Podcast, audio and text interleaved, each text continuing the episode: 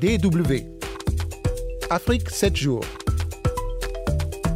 Dimanche 24 mars 2019, merci de votre fidélité à la DW, la radio internationale allemande. Bienvenue pour cette nouvelle édition d'Afrique 7 jours.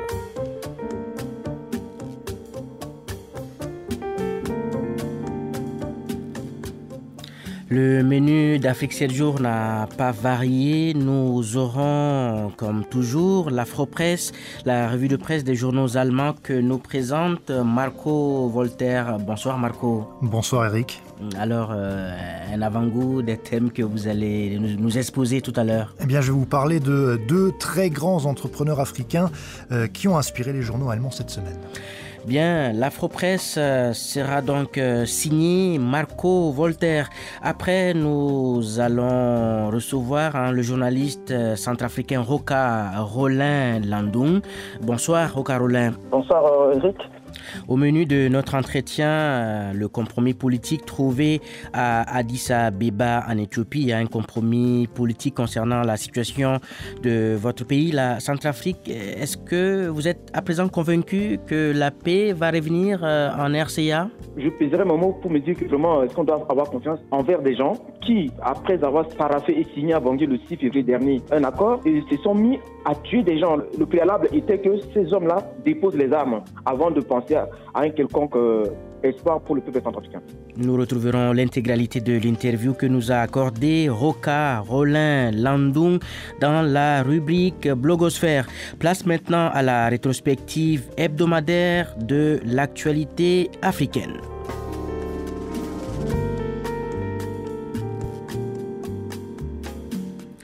Après plusieurs jours de blocage, les autorités centrafricaines et les 14 groupes armés ont finalement trouvé un accord mercredi dernier à Addis Abeba en Éthiopie.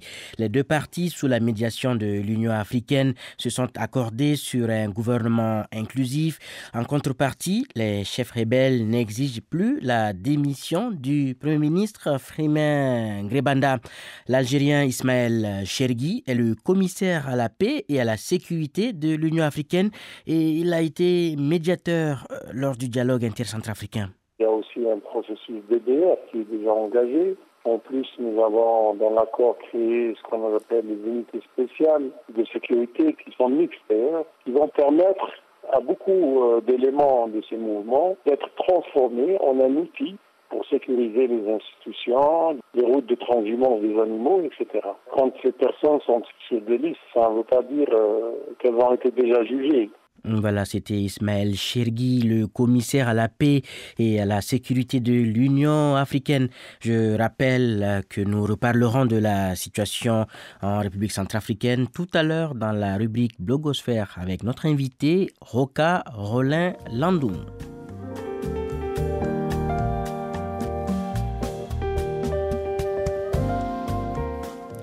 L'actualité africaine, c'est aussi ce qui se passe en Algérie, où les appels à la démission du président Abdelaziz Bouteflika se multiplient. C'est dans ce contexte que le vice-premier ministre et ministre des Affaires étrangères, Ramtan Lamamra, poursuit une tournée internationale entamée en début de semaine, une tournée pour chercher du soutien dans la crise politique actuelle.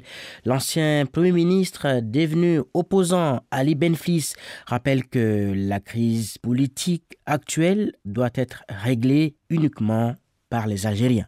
Je dois rappeler que le pouvoir politique en place a toujours accusé l'opposition injustement et à tort d'être à la sorte de l'étranger.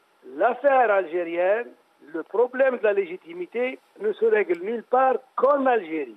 Et ce qui se passe, c'est une crise de légitimité d'un pouvoir politique. Ça n'est pas aux étrangers de s'immiscer dans les affaires des Algériens pour régler ce problème.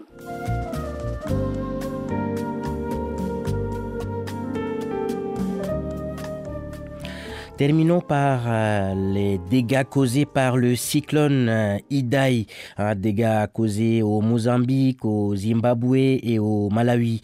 Les secours continuent de se mettre en place après le passage hein, de ce cyclone. Le programme alimentaire mondial, euh, par exemple, a commencé à déployer son aide sur place, tandis que l'Union africaine va débloquer une aide financière de 350 000 dollars. Eba Kalondo, porte-parole du président de la Commission de l'Union africaine. Le président a annoncé donc cette aide immédiate de 350 000 dollars aux trois pays. Et puisque le Mozambique est le plus durement touché des trois pays, elle va recevoir 150 000 de ces fonds de secours de l'Union africaine. Tous ces fonds vont aller à l'appui des efforts déjà déployés par les gouvernements des pays touchés et aussi la communauté de développement de l'Afrique australe, le SADC.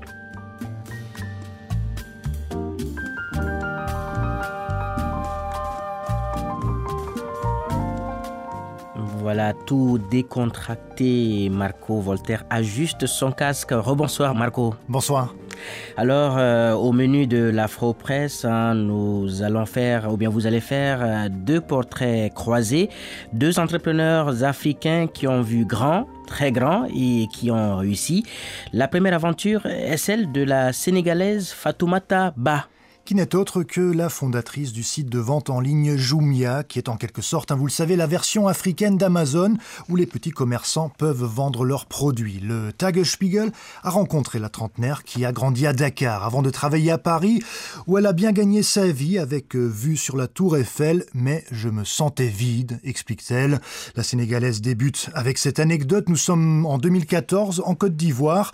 Fatoumata Ba se retrouve assise devant une certaine Madame Diaby, une dame de 70 ans qui vend des téléphones portables.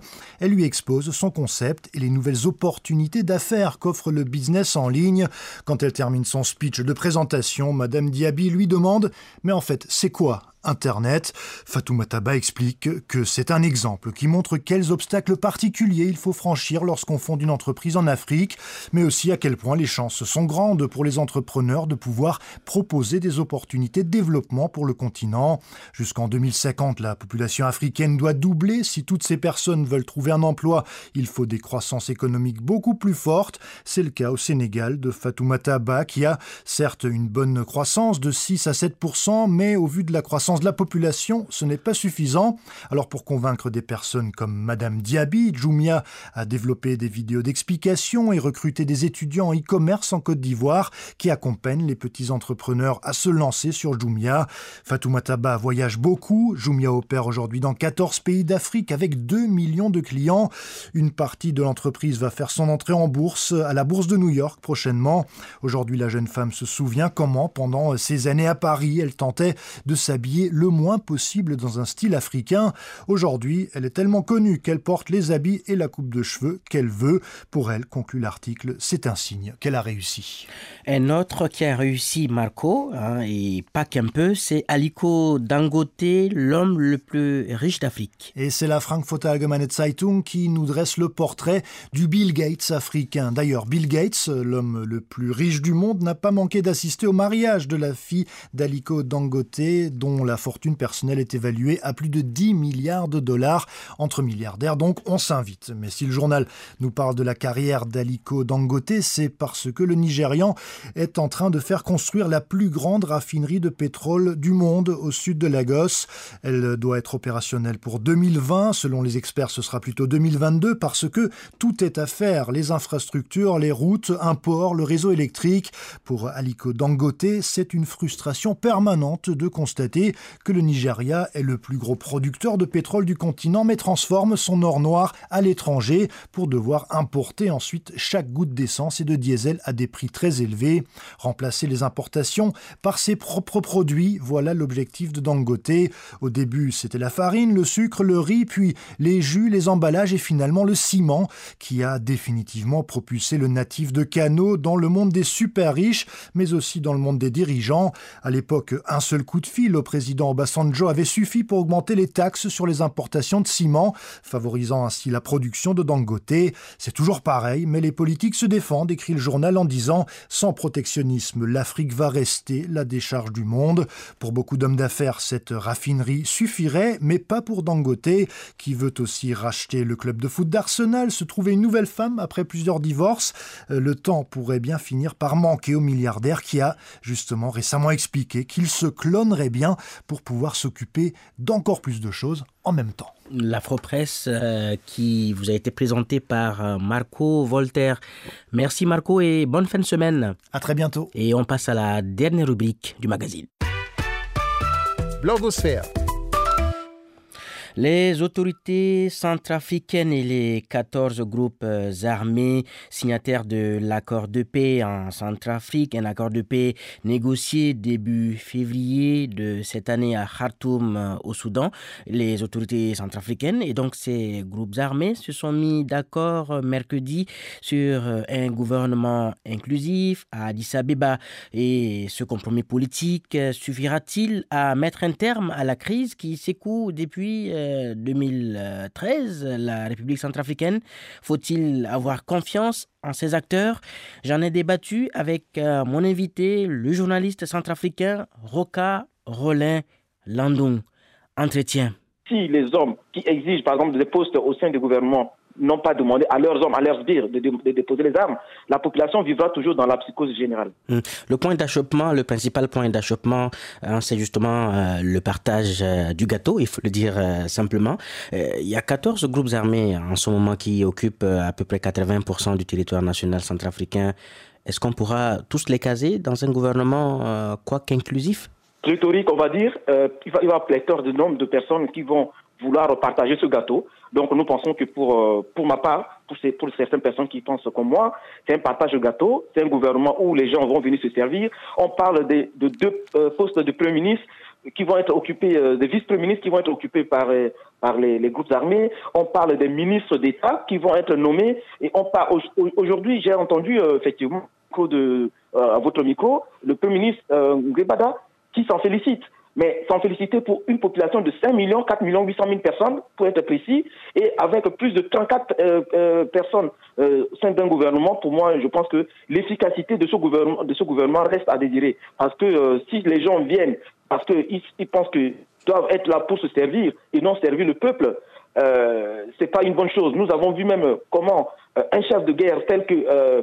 Abdoulaye Miskin qui asphyxie par exemple le, pays en bloquant le corridor euh, euh, Cameroun-Centrafrique. Et vous voyez qu'aujourd'hui, même les prix de denrées dans ces, dans ces villes, telles qu'à Bois, euh, dans d'autres localités de, de l'ouest de Centrafrique, sont, sont paralysés. Donc, même Bangui va être paralysé. Donc, si ces mouvements continuent à perdurer dans cette localité-là, et qui même, qui menace d'ailleurs l'ultimatum, et on l'a fait venir à Addis Abeba, qui menace d'ailleurs en disant il va encore bloquer l'autre, l'autre partie sud-ouest si, euh, si le président ne respecte pas euh, la parole donnée. Donc, voyez-vous, ils ont les armes, ils menacent, mais on négocie toujours avec. Et on se demande euh, à quoi sert, par exemple, le fait d'avoir sur le territoire même la MINUSCA et qui laisse asphyxier la population. On se pose des questions. Pourquoi on laisse faire, en fait? Vendredi soir, euh, j'ai interviewé l'ancien président François Bouzizé qui euh, s'impatiente de, rentrer à Bangui. Est-ce que dans un souci d'apaisement, il ne faudrait pas peut-être aussi euh, faire entrer au pays hein, les anciens présidents Michel Djoudja et François Bouzizé, même s'ils sont sous le coup de sanctions internationales? Pour moi, je pense que les politiques doivent faire leur travail, comme j'ai l'habitude de dire. Hein. les politiques font de la politique. Mais il ne faut pas que les anciens présidents oublie un truc, c'est qu'effectivement, il y a une sanction internationale qui, qui pèse sur, eux. S'ils viennent, eh ben, il faut que la justice fasse son travail. Parce qu'ils sont interdits de voyager, par exemple. Même si on sait qu'ils euh, se déplacent euh, d'une façon ou d'une autre, et puis aussi au vu de tout le monde. Mais il faut que la justice, le garde des Sceaux, puisse faire le travail.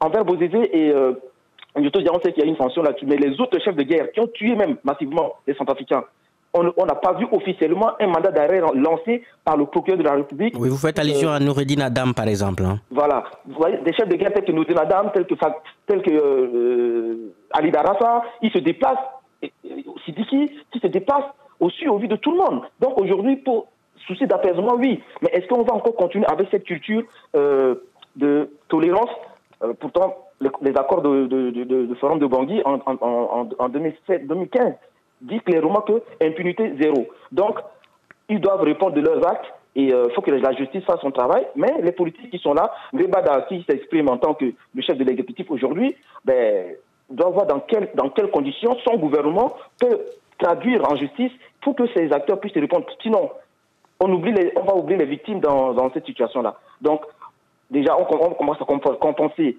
ceux, les bourreaux du peuple centrafricain, mais les victimes, où va se trouver leur place Parce qu'on va dire c'est un gouvernement exclusif. Est-ce que la société civile va te représenter mais qui va représenter la société civile Parce que 14 groupes armés, on va avoir 14 ministres déjà euh, de, groupes armés. Et mais du côté de la société civile, qui représente aujourd'hui les victimes est-ce euh, qu'est-ce qu'on va faire de, ces, de, ces, de ces dernières Donc, euh, la frustration, il faut l'éviter, moi je pense.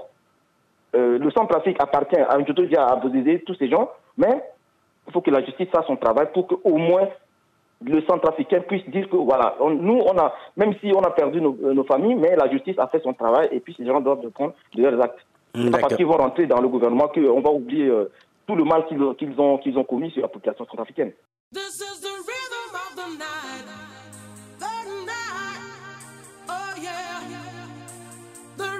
Voilà, c'était notre invité, un hein, Roca Rolin Landung, journaliste euh, centrafricain. Nous allons marquer une courte pause, hein, une petite pause avant de refermer ce magazine.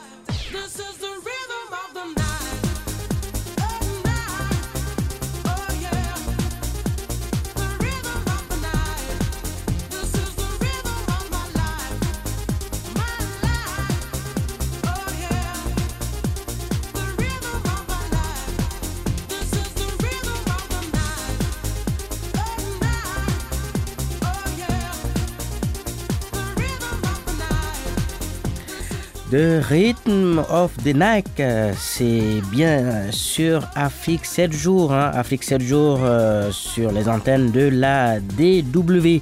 Et je vais vous quitter sur ce proverbe africain. Un oiseau assis sur un arbre n'a jamais peur que la branche casse, parce que sa confiance n'est pas dans la branche, mais dans ses ailes. À la semaine prochaine.